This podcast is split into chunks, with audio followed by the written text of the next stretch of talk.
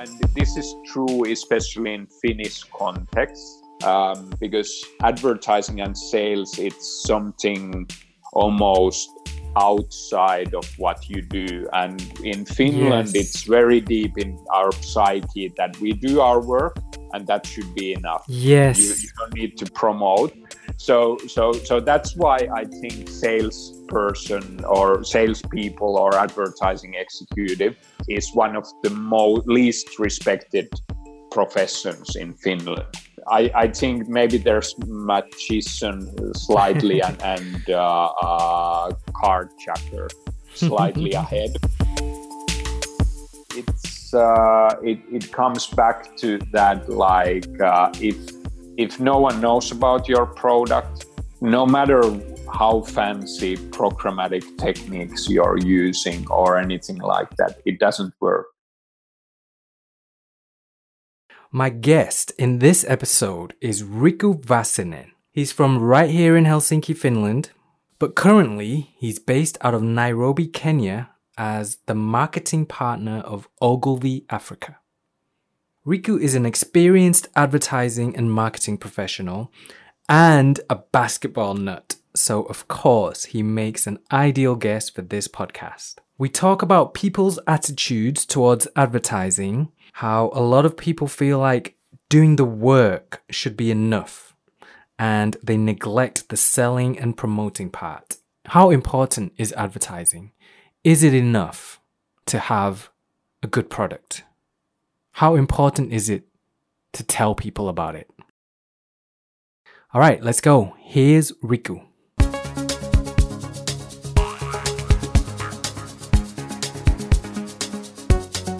So, Riku, what do you tell people that you do today? Um, well, I have pretty much always worked in marketing my whole career. Majority mm. of that in advertising agencies, and uh, I don't have any qualms of uh, calling myself advertiser or or working in advertising. It. I look it from different angle. To me, advertising actually involves much more of things. So I don't need to change the term of advertising to something else. For me, it involves consumer experience, design, all of those things. So for me, advertising has always been a good word and uh, because we're having been worked with advertising agencies i'm using uh, that term Mm. That being said, so so majority of the career in a, different agencies, pretty much across all the holding companies. There are uh, WPP, uh, mm-hmm. Interpublic as well, uh, some Omnicom as well. Um, that's the problem with ad agencies. Uh, we are good to brand other people, but the names of uh, yes. the holding companies they sound like uh, evil uh, motherships from sci-fi movie, and then all the agency names are just like different acronyms of people's names. Um, but um, before I started in TBWA, again, case in point of, of the acronym. I actually was um, the country head for MySpace in Finland. So mm-hmm. that little bit tells my age uh, because during that time it was the coolest thing around.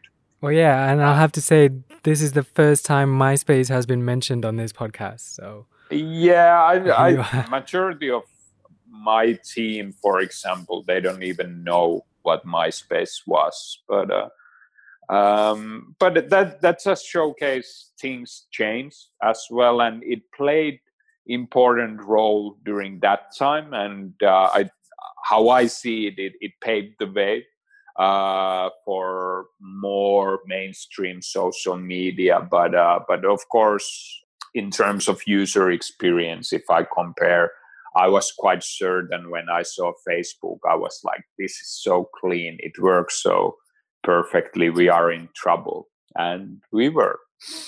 So, MySpace, where did you go after MySpace? So then I went to TBWA uh, in in uh, Finland, uh, and after that I joined N2. Uh, and uh, and that was still in Finland. I wrote my first and my second book also during that time. Actually, the first book is now it was launched 10 years ago. Mm. Uh, the name was Digitaalinen jalanjälki, which means digital footprint in English. And uh, uh, it was one of the first books, not the first one, but one of the first books to talk about social media, uh, content marketing in more Finnish contexts. Um, and so, so I, I wrote that one with Antti Isokangas. Then I used to blog in uh, Markkinointi and Mainonta marketing and advertising. And we actually compiled the blogs as my second book, Mokkalatte Hipsteri uh, which came one year after that. Um, and I, actually, after that, I, I thought that uh, uh, I have pretty much achieved what I have wanted in Finland. Now it would be nice to see a little bit of world, and mm. I headed to Singapore. First, the plan was to be there two years, uh, but it eventually was almost eight years. Mm. And now I'm a managing partner for Ogilvy Africa, based in Nairobi. Mm-hmm. Um, and they're heading our digital business there. Um, okay, so you said before um, you're proud of being an advertiser and you have no problem with sales and marketing, but do you understand why some people mm, are are not so proud?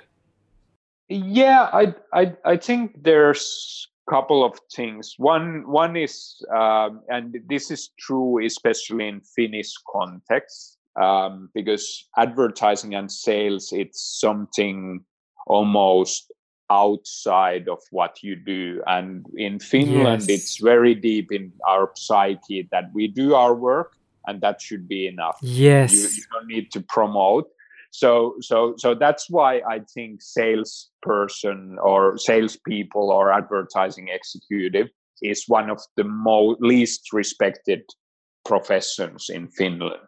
I, I think maybe there's magician slightly and, and uh, uh, card checker slightly ahead, but uh, but um, so I, I think one is psyche thing. Another thing is and and that to me is the richness, and this specifically with advertising agencies. Many of the people working in advertising agencies, their passion might lie elsewhere. So I know so many great art directors who were actually graffiti writers. I know mm. so many copywriters who are actually, and later on, they might actually venture to write a books or um, write movies. So I think there's the psyche thing. We are not, uh, it's not just part of Finnish culture to advertise or promote or mm. sell. It mm. should be you do your job and that should be enough. And it and should sell second, itself. Yeah, yeah. And then the second part is that uh, um, people working in advertising agencies are very diverse bunch, which is the great thing. And the passions might lie elsewhere as, as well which i think is the greatest part part of it but it might be that you as as your core you might feel that your identity is more of a writer or screenwriter or artist than necessary um, advertising person and what made you different? Like growing up, do you remember your first, you know, do you remember advertisements, TV ads that you really enjoyed? Like what made you want to get into this? Um, yeah, so so uh, for me it was first of all, um, and and this is going even uh, more old school than Do but but uh, but for me, uh, one of the big uh, things that shaped my life, at least a lot, was uh, MTV, music okay. television. Yep. And uh, and and there was, of course, it was music for me. Yo MTV raps was a huge thing. Hip hop has always been uh, important thing, and it it hit me right in the right age, and Yeah. uh, seeing that it was was massive. But the other thing was all those ads. I remember Yep, a couple of ads uh, that I still remember very well is uh, all the Nike work. But Yep. I think one of the best ones were Levi ads, which Oh was gosh. perfect connection between music. The so, for example, like Clash, should I stay or should I Yep. go? Absolutely. Uh, in the in the pool hall or, or something. So so during that time, and Joker, Steve Miller Band. Yes, yes, that's. I, I actually have. I actually found it in flea market as vinyl, like uh, as a, like Levi uh, single for Okay. Steve Miller band Joker. Awesome. So they actually pressed uh, a repress of that song yeah, when totally. the campaign came came Absolutely. out. So I, it I was bought actually it. it worked. yeah. Um, so um, so so those things where they left, uh, and I, I still remember, and, and it still gives goosebumps. Also, Finnish advertising at that time, and we're sp- speaking about beginning of the '90s, Hmm. started to be quite uh, interesting. Uh, started to be more on on a global level, but with some of those local peculiarities. And I, I remember the first ad I wrote was when I was, uh, I think, 10 years old. No and way. That was for uh, school disco. Um, so uh, we we had we called them in Finland. They're they're called sock discos because you cannot wear shoes Okay. inside the training gym and uh, uh, I, I was DJing there as well but we, we were doing the ads there and I, I think some of my ads were uh, maybe too conceptual for during that time but uh, but Did you say you were 10 years I old? started. Yeah yeah because Wow. we, we were uh, yeah that was uh, 10 year old DJ and head of advertising for the school well, disco. well, well, well, well, the audience in, in the disco was 10 years old, so so it was target audience. awesome. so so um, I might have been 11 or 12, but roughly around it. It was Hmm. the uh, like uh, third or fourth grade. Um, or fifth or sixth, but that that doesn't really matter. But uh, but that was the first time, and after that, it it was there for me. It was one of the things I might be able to do. It wasn't really my dream or goal that I want to work in advertising, and actually, after grad, um, after going to Helsinki School of Economics, which is now Aalto University.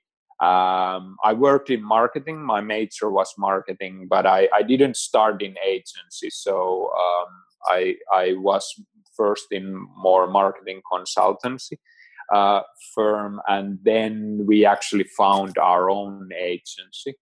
And, and then uh, from that on, I got headhunted to MySpace, and then eventually I got back there. But for me, it has always been um, something I, I really enjoy. I, I remember seeing some of the first one like awarded work from Cannes, and uh, I, I think there is so much you can do uh, with creativity uh, to increase business, which at the end of the day is what advertising is there for. Okay. Uh, I was about to ask you that. The, um, this podcast is called Noticing the Obvious. Mm. So I think you would be a great person to tell me, no matter how obvious it is, what do you think at the core of it? What is the job of an advertiser?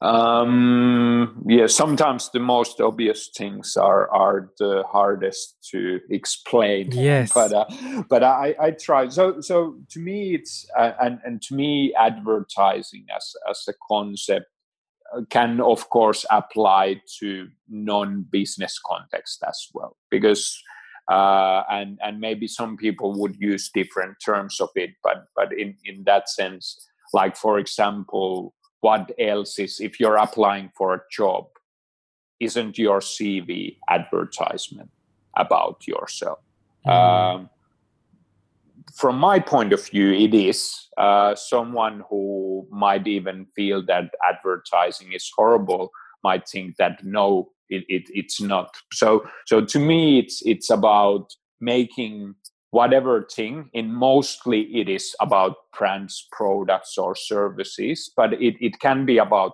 cause it can be about the person it's making it uh, known and trying to get action out of it but so that's pretty much the simple form of it and and essentially it works that way uh, mm. no one can hire you to a job if no one knows that you exist Mm. And then so so that's why and and that's something which is very simple. Uh, we call it in terms it's brand advertising and tactical. Um, very simple concept to my mind, uh, but but that's essentially what we are playing at at all the time. You need to make people know about your brand's products or yourself or your cause and then you need to do the desired action quite often it's about buying the product but sometimes uh, like for example if you're advocating of boycotting a product as an ngo for example then it's uh, making people to do inaction not buy something. But at the end of it, it, it if no one knows that you exist if no one knows what you're talking about everything is um, every everything is in vain. So mm. so that's the key part of everything. You need to make your brand product cause whatever it is known and then you can start talking about what what's the action you want to uh, get with so it's with about getting audience so you're saying it's about getting attention first and then deliver the message yeah yeah so i mean of course uh, ideally you have such a strong message that um, uh, it, it raises the attention. But quite often, if I think about majority of products, they are Me Too products.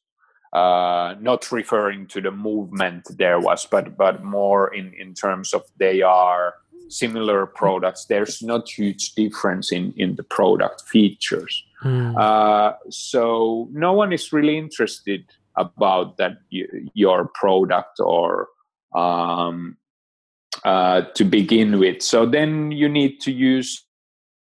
On the other hand, if you have something interesting to say, you actually you might need less creativity to tell about it because it's already so interesting in first place. So that's what I, I think good example are are movies all the movie trailers look the same.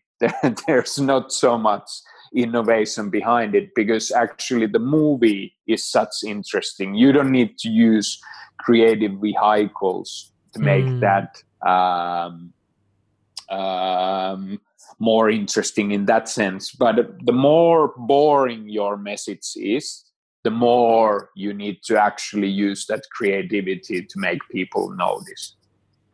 Ah, see, but then we're getting into territory of is it ethical for you to create a super cool advertisement for a mediocre product to trick um, people into coming and buying something that doesn't deserve to be bought?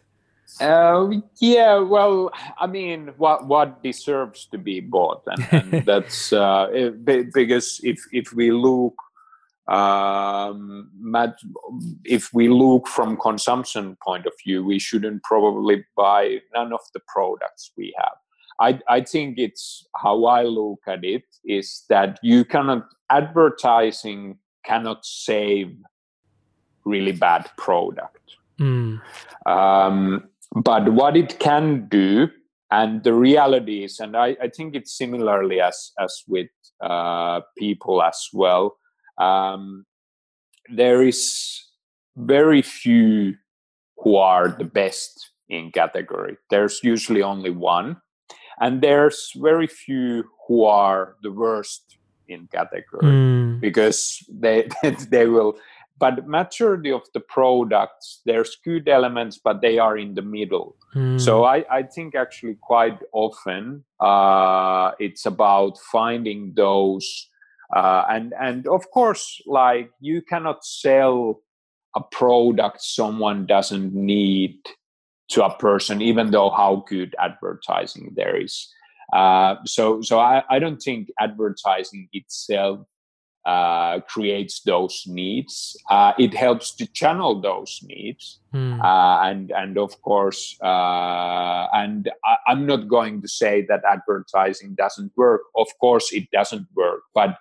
you you cannot create those needs out of thin air. Like if I have a new uh, product in in hand, uh, you cannot just by advertising make people to desire it. It needs to be somewhat ingrained with them.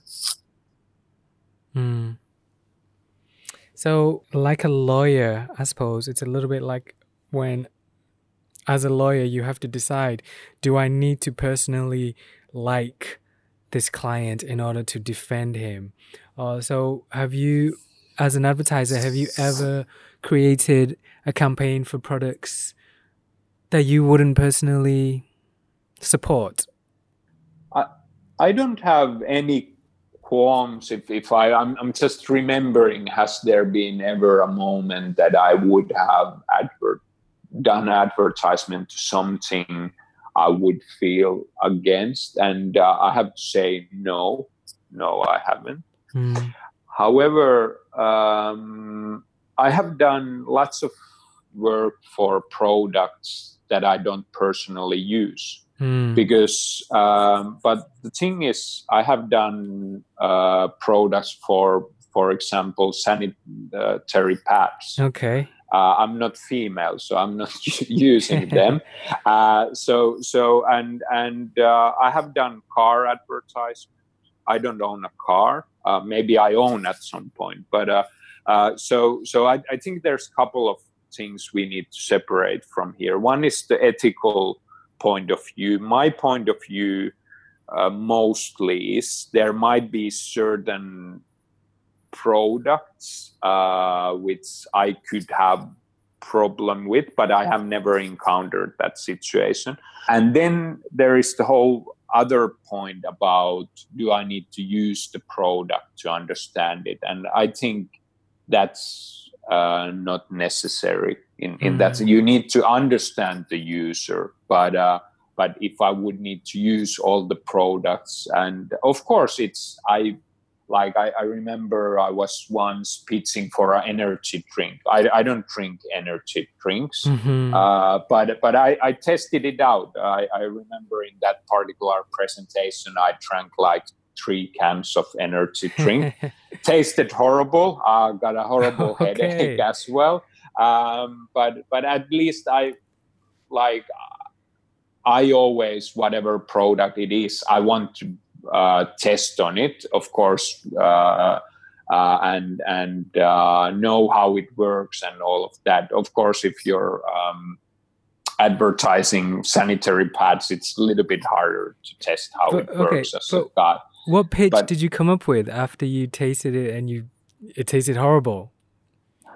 Uh, no, but uh, I mean, you still. Um, uh, I I don't. Re- it, it, was a long time ago. I I don't remember. The, but the campaign was about like it wasn't around the taste. It's okay. still. Uh, I mean, of course, it it gave you a buzz. Like the energy drink uh, gave you a buzz in in that sense. But uh, um, but it, it's also I recognize I wasn't the target audience. Right. They didn't want to get me to uh, buy buy the product. Yep. It, it, it, was some someone else uh, uh, there as well, and uh, you don't need to like all the products in, in in that sense, but you need to find the reason why people like that product, and that you dramatize. Mm. Okay, so let me shift a little bit. Uh, just like you, I've worked for Ogilvy in Asia. Uh, I would love to hear a little bit about your experience. Um, I'm a huge because before I went worked for Ogilvy, you know, I'm I'm a huge fan, and what was his book? Ogilvy on Advertising. It's still a classic. I still have it on my desk. So, uh, how was it for you? You know, working for such a big institution. You know, we sell or else. Like, what are some of the things, key things that you learned after working there?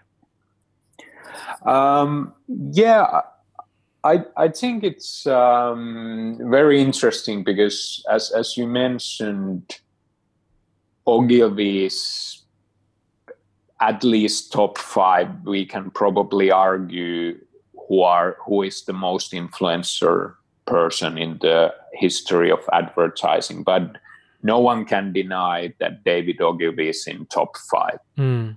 Is he number one?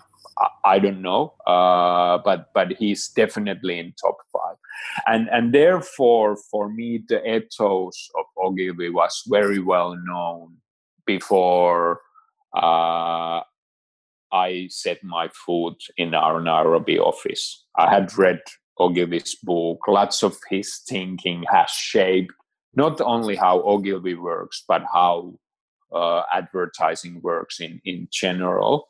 Uh, and uh, I, I think it's also I think he's a good example of of also a person who was his own personal brand as well. Mm. What he he did, he was able to, um, and uh, I I think if I uh, recall the books, I it's maybe eight years when I last uh, read Ogilvy and advertising the, the whole book. Some mm. of the stuff is slightly too pedantic to my taste. He, he was very assertion of certain things like you need to do it this way. But uh, regardless of that, I think much of the things are very very accurate still doing this uh, during this time of course channels have changed but but the main thing that i always come back to human beings have not changed mm. too much. Definitely not. Uh, so so and and and that's why it's uh, it it comes back to that like uh, if if no one knows about your product, no matter how fancy programmatic techniques you're using or anything like that, it doesn't work. So so it's it comes down to how can you make people know about yourself your brand your product what you believe in what you do.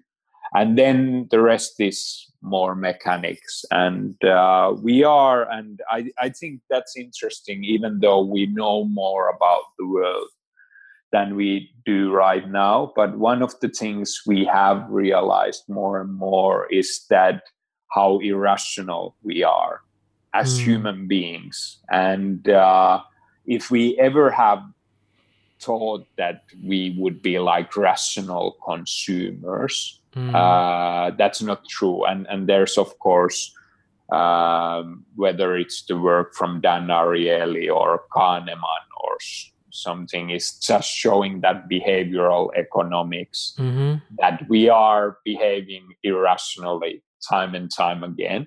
And and at the end of the day that's the job we're working on. Uh, talking to human beings and not just people who are um, consumers who are meant to act on certain way for example yeah i mean what you said there was super key and also super obvious but we miss it which is if we understand people you know you can you can find success in every industry. It's all about just understanding people.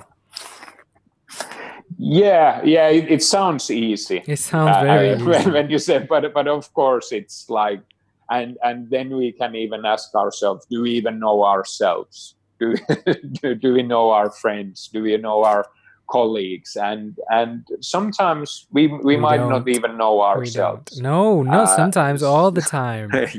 So so so because we are led by our own biases Completely. And, and all of that. So so so in in and quite often and I, I, I think it and this is not only advertising but I, I think it generally in all the life quite often the right thing is very simple like it's it's very simple and obvious to do the right thing mm-hmm. but it usually involves certain pain certain effort and that's why we are ditching doing it uh, and and then we are asking why we are not doing the right thing uh, and I, I think in, in that's why there is so much mediocre or even shitty advertising out there because for various reasons we neglect the right thing. We neglect the fact that people are irrational and this would work better, but then we overcomplicate things and then we are in the same situation as we are quite often in our lives. So it's very seldom uh, that we wouldn't know what we should do, but we don't do it because we're too lazy to do it or we don't uh, bear the consequences. So. Can you define quickly what is crappy advertising for you? Mm, it's something that underestimates the audience. Uh, like if, if you need to cram everything there, um, um, like if if you see that you're underestimating the receiver, people are not stupid. Uh, and and that's actually Ogilvy's one of quote, like audience isn't stupid. Uh, she is your wife, and that's how you should should um, ap- approach it in a way. It's like it's it's your friend. It's mm. your uh, who is seeing that. So I, I think that's a key thing.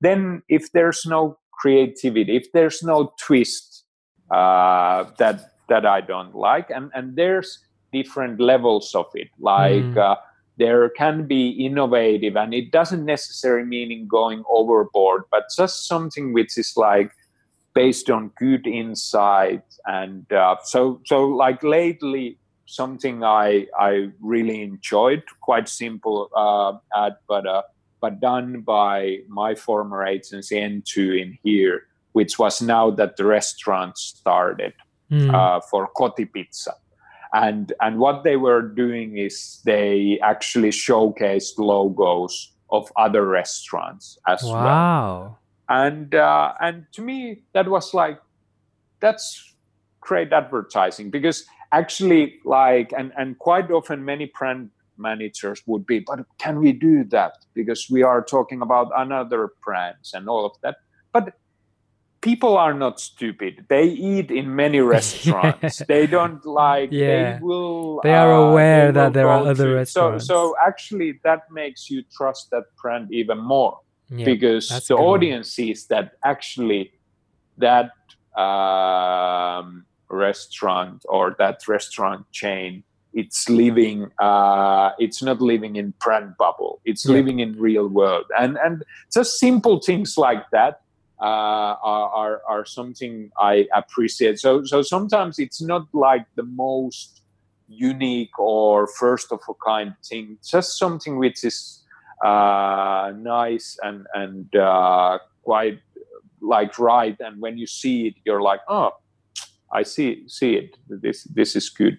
Excellent. Thing. So so so to me, like I said, the crap is if you're underestimating the audience and if you're too obvious. And and then the other part is if you're too complicated as well. Okay. so so so there is uh, like if you overcomplicate things that's that's also if you have multiple messages. So there is um uh, it's a thin line uh, between too obvious and too obscure. And all the best ads are right in the middle of it Yep. Uh, in a way, it, it, has enough familiarity. Yep. But enough something new. And, Just a and little surprise, a tiny yeah, little surprise yeah. is what we want. And and that actually applies to lots of other things as well. Same way is like with hit songs. If it's too much of the same thing, no one is intri- uh, intrigued. But if it's too out there, it's too unknown yep. as well. So so that's why uh, hit songs quite often you can see the continuum why this song has become a hit. Uh, of course, making a hit song is probably even uh, much more harder than to do uh, great advertising. But uh, but but equally, it's it's about that balancing of uh, not being too obvious, but not being too obscure. Yeah, absolutely. It's about making a change, but being patient and making a tiny gradual change because nobody wants to be changed completely. So your message has to be familiar with a new, a tiny piece of information. Right? If you hit them over the head yeah. with something completely that they don't connect with, they don't relate to, it's too new, that's not going to work. And if they've heard it all before, that's not going to work. It has to be things they've heard before and then something a tiny bit new. Yeah, yeah. Or or something that makes you look the things you know in slightly in a different light. way. Yes. Yeah. Yeah, good point. Um, hey, so what have you noticed? We haven't talked about Asia yet. So you've been living away from Europe now for so long, and now home is Africa. But what what do you notice in developing countries working in advertising? Do the culture changes impact the messages you deliver?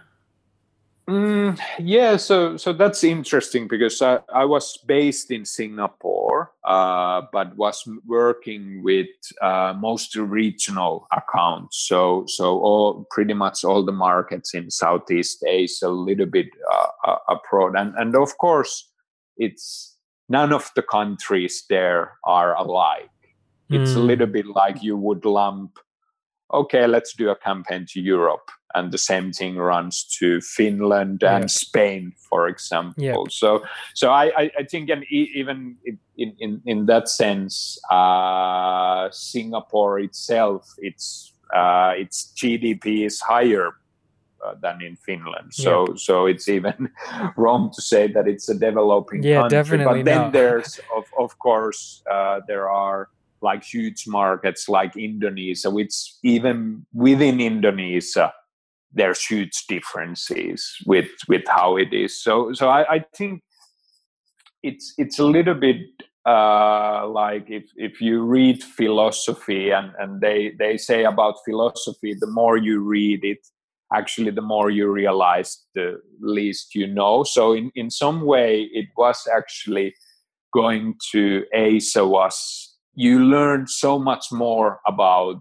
all the markets, the local nuances, but it felt like almost after that that there's so much more you don't know. So so that's why it was very exciting because no matter what what was the pro project about, you are always learned new things about the countries you worked for and and and that one. So so i i, I think that's why it's, it's very hard to say there's like one size fits all because um, if i compare like two markets like for, for example and and uh, like thailand has very they generally want to do lots of humor lots of vibrancy all of that whereas indonesia traditionally is slightly more conservative but mm. still there are very quirky brands doing very quirky things in Indonesia, more conservative brands in Thailand. But you found like I, I think there was this unique humor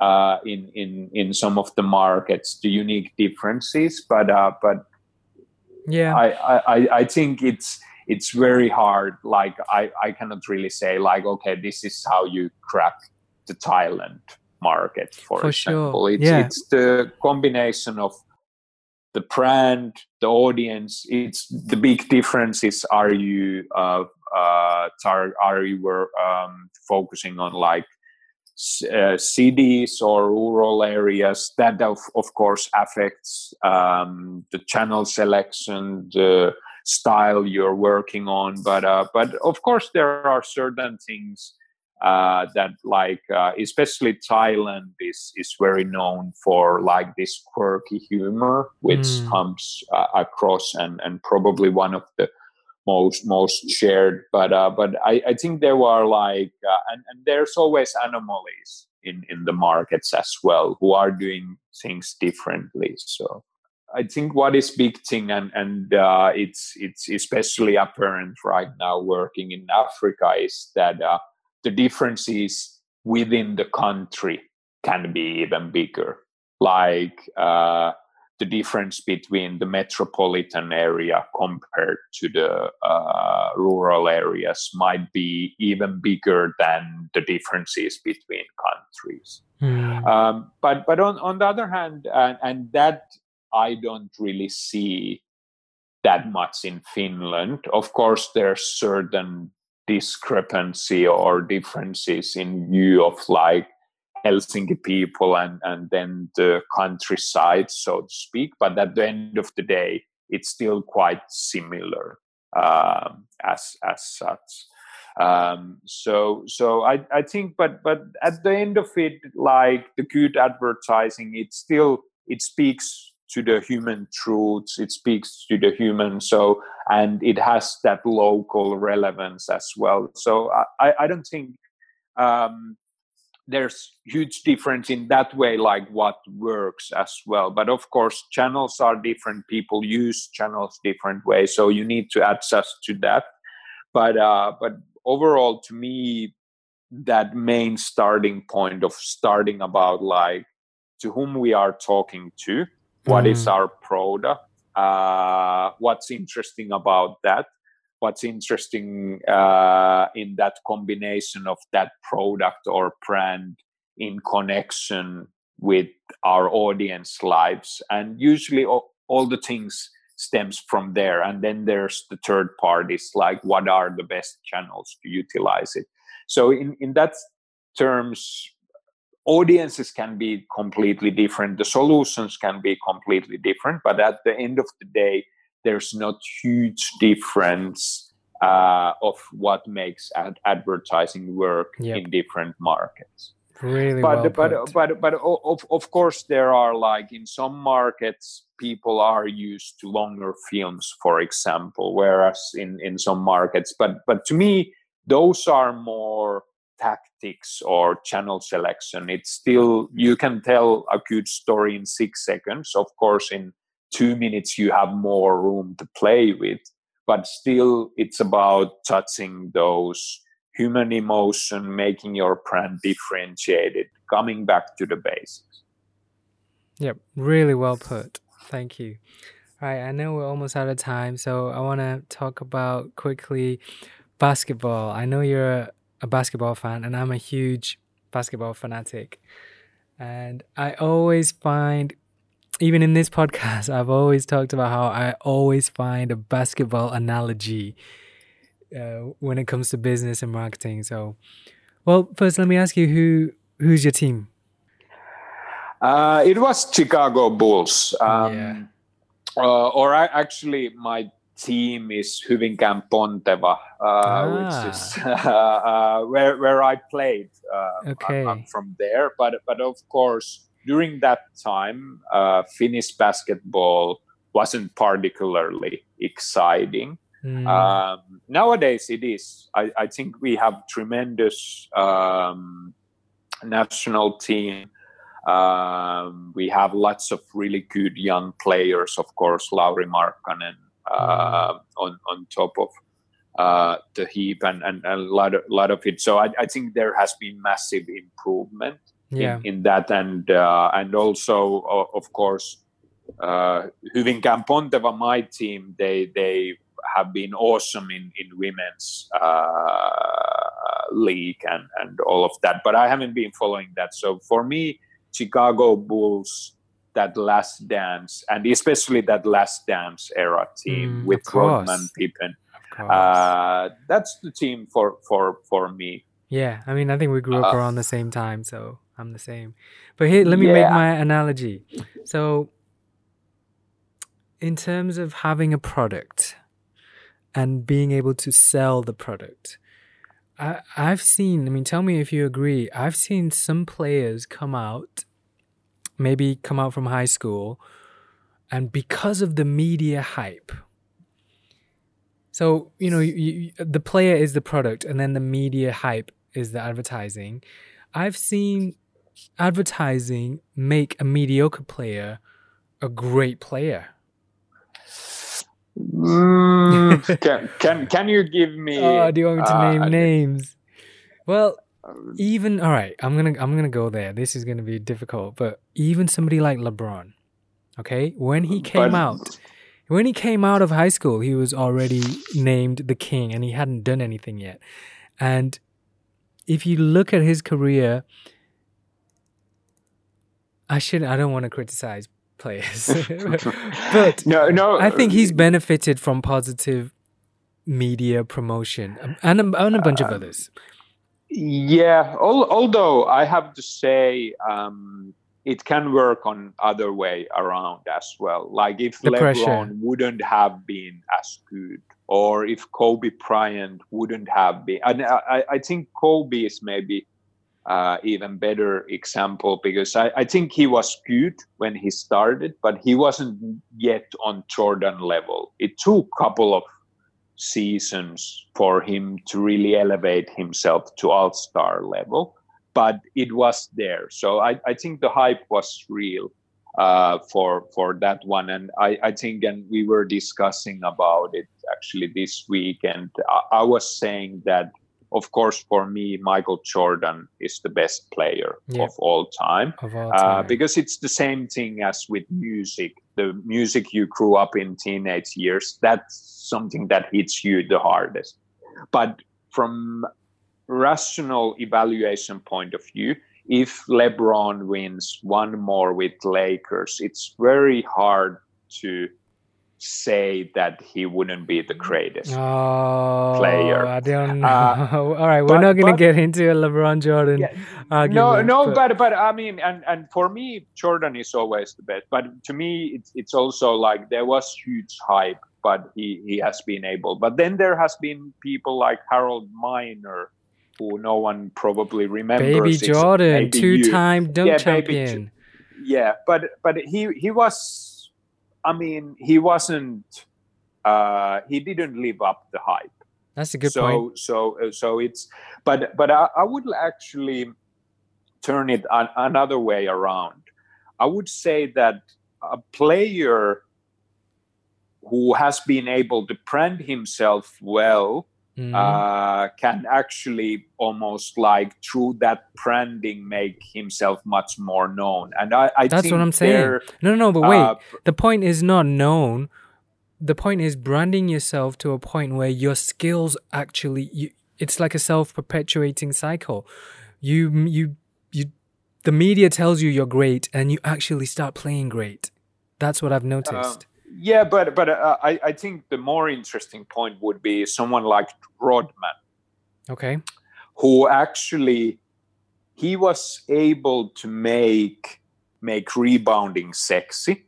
Yep. He was able to make and and he's uh, he's a Hall of Famer. He's one of the best defensive players uh, of all time. But he would he be as legendary without that per- personal brand of his?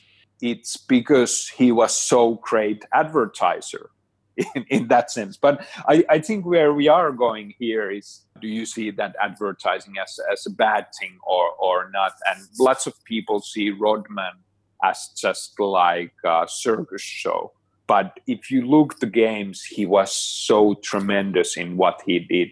And uh, I, I think it, he, he did lots to good to the game with that making defense sexy for a moment. Of course, no one cares about defense anymore, but, But- but, at least for a moment, it was uh, Okay. interesting.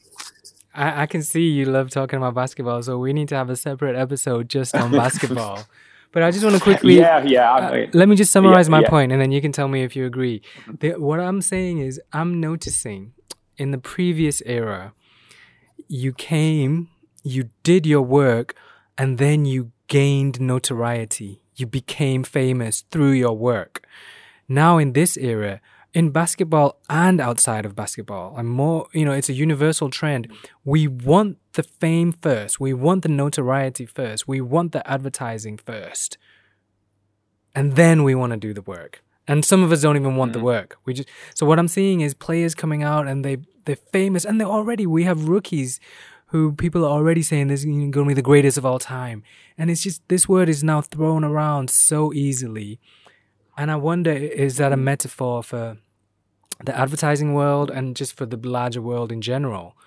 Yeah. On the other hand, it's the biggest culprit of, of that is probably Jordan, who had his Nike deal already laid out uh, when he started and uh, and all of that and and that's in 80s so so I, I think uh, I, I, I think there are probably parallels and um, probably in in that sense the and I still follow NBA quite a lot. I I think the whole social media presence part of it is totally different mm. as it mm. was before. But how I think like when Jordan came in, the hype was real. He he was the first rookie ever to get that shoe deal, uh, and and there because we are always on the lookout for the next big thing.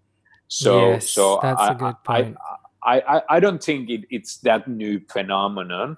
But to to wrap up in, in, in a way uh, what you said about the basketball analogy. So to me, I think lots of the lessons in life you can learn from sports because oh, it's man, it's so it's the life it's the life in condensed format, whether it's that four times twelve minutes or or something like that, and. Uh, um, and I'm very firm believer of sports uh, creating that character, and and of course it's fun and it keeps you fit, but uh, but I, I think there's like different philosophies you we could run for days around mm, basketball. And uh, uh, and and uh, but I, I think it's it's um, important. And of course it comes from I, I think it can be any sports and and or it can be a hobby or whatever. But uh, but I, I I see it as a, like really great thing. And and of course for those who are listening right now and not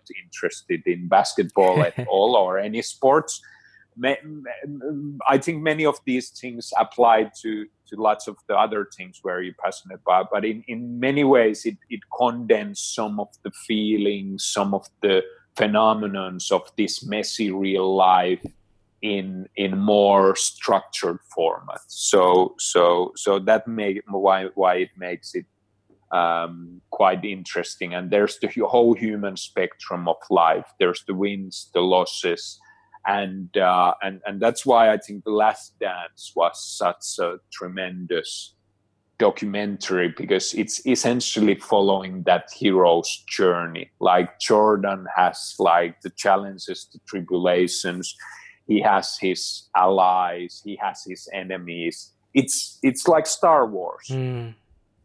or, or Bible or or something like that. And and uh, and and then it comes like those story arcs like the best teams the best games we remember they actually have that story arc that mm. um, uh, uh, touches upon us.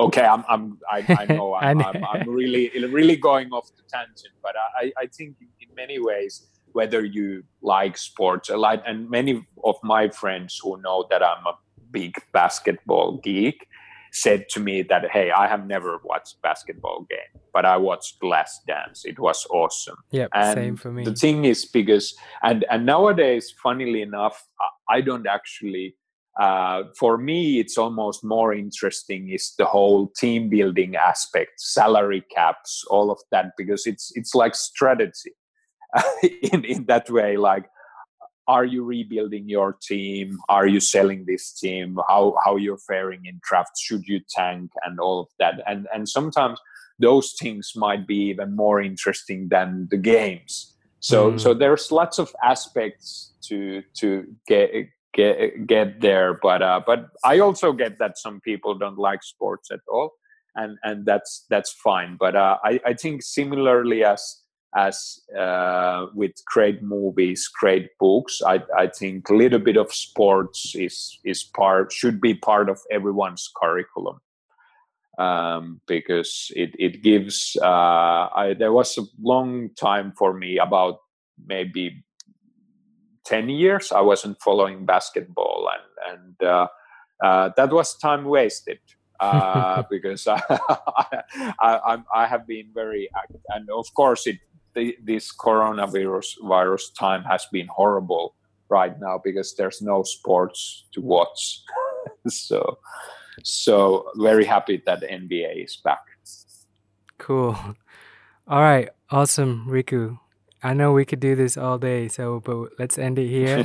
Thank you so much for a nice talk, and let's shoot some hoops before you go back to Africa.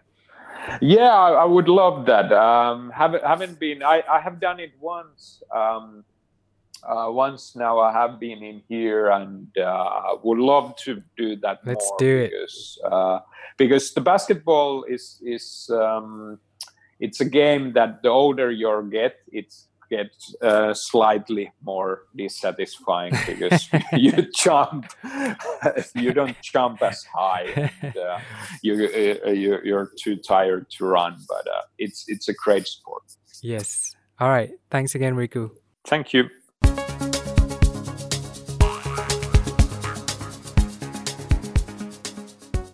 All right, that was Riku Vassinen. I'll I'll let you know soon about the result of my one-on-one basketball game with him. That's it from me. I'm Tan Lei. This is Noticing the Obvious. Please join me again next time.